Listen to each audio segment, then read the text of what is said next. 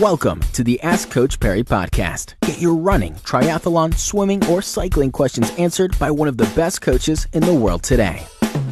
Thanks for downloading the Ask Coach Parry Cycling podcast. It's fantastic to have you with us today, and uh, we'll bring you another great topic, another great question uh, from myself, Mr. Active David Katz, and Devlin Eden. And and this is a sort of a techno one or a tech uh, technical one, and something that's popped up everywhere. Everyone has a GoPro. Everyone has one of these sort of um, cameras. These, uh, you know, the TomTom Bandit. Everyone wants to be seeing and or showing what they do, but it can become dangerous as well if you are worrying about a camera or where the camera is placed or looking down if your camera is still fine when you're riding. So that leads into our question, Devlin, today the safest place to mount a camera on a bike and safety tips on operating them during that ride. Yeah, so as you mentioned, uh, everyone's an aspiring filmmaker when they're out on the bike these days. Um, and it's brilliant. We all want to document what we're doing, um, show our friends on social media. I think in terms of placement of the camera on the bike, firstly, it's important whether it's on the bike or on your person, rather, it's important to first take note of, of UCI regulations and race regulations. So it is illegal to ride with a, a helmet mounted camera in any race.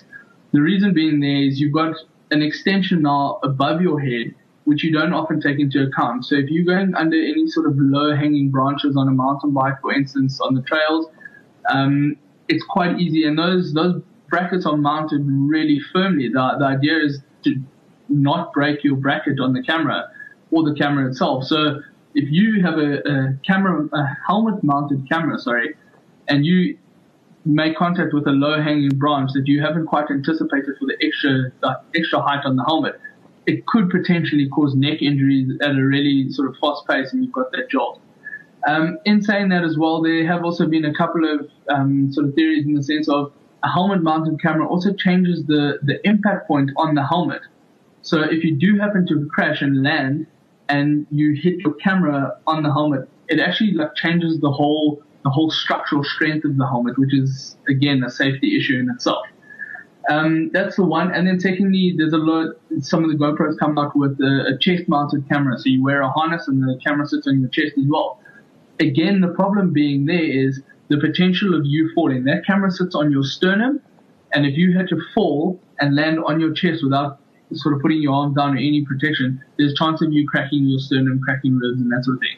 So, from a safety point of view, the best place to mount your camera would be on the bike itself.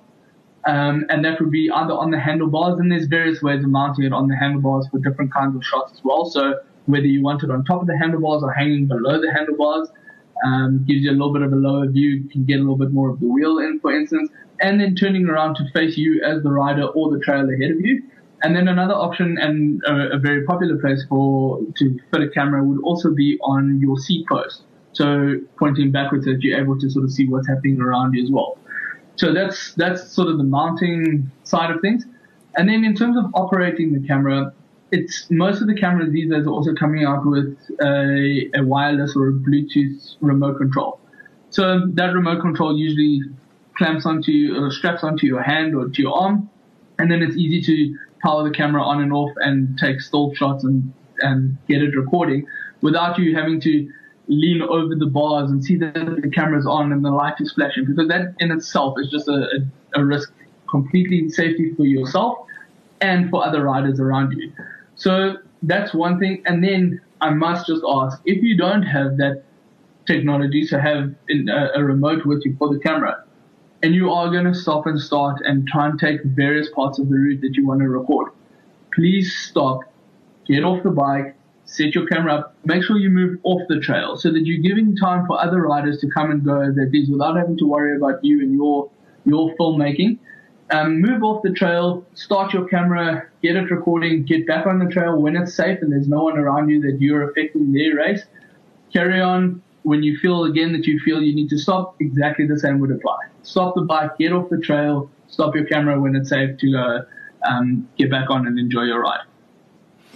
Well, you really can get some of the most amazing footage uh, with these little cameras. Anyone who watched the Tour de France this year, post race uh, or sort of after the day stage, they put together some fantastic packages. And when you saw the speed at what these guys' races, taking turns, uh, some of the accidents were captured on these cameras. It was absolutely fantastic. But as Devlin's touched on, safety has to come first. Thank you very much for joining Devlin Eden and myself, Mr. Active David Katz. Please do leave us a review and rating on iTunes. And with that, you stand a chance for a lifetime membership to the site. Be sure to subscribe to the Ask Coach Parry podcast on iTunes, follow it on SoundCloud, or listen to it on Stitcher. Follow us on Twitter at Ask Coach Parry.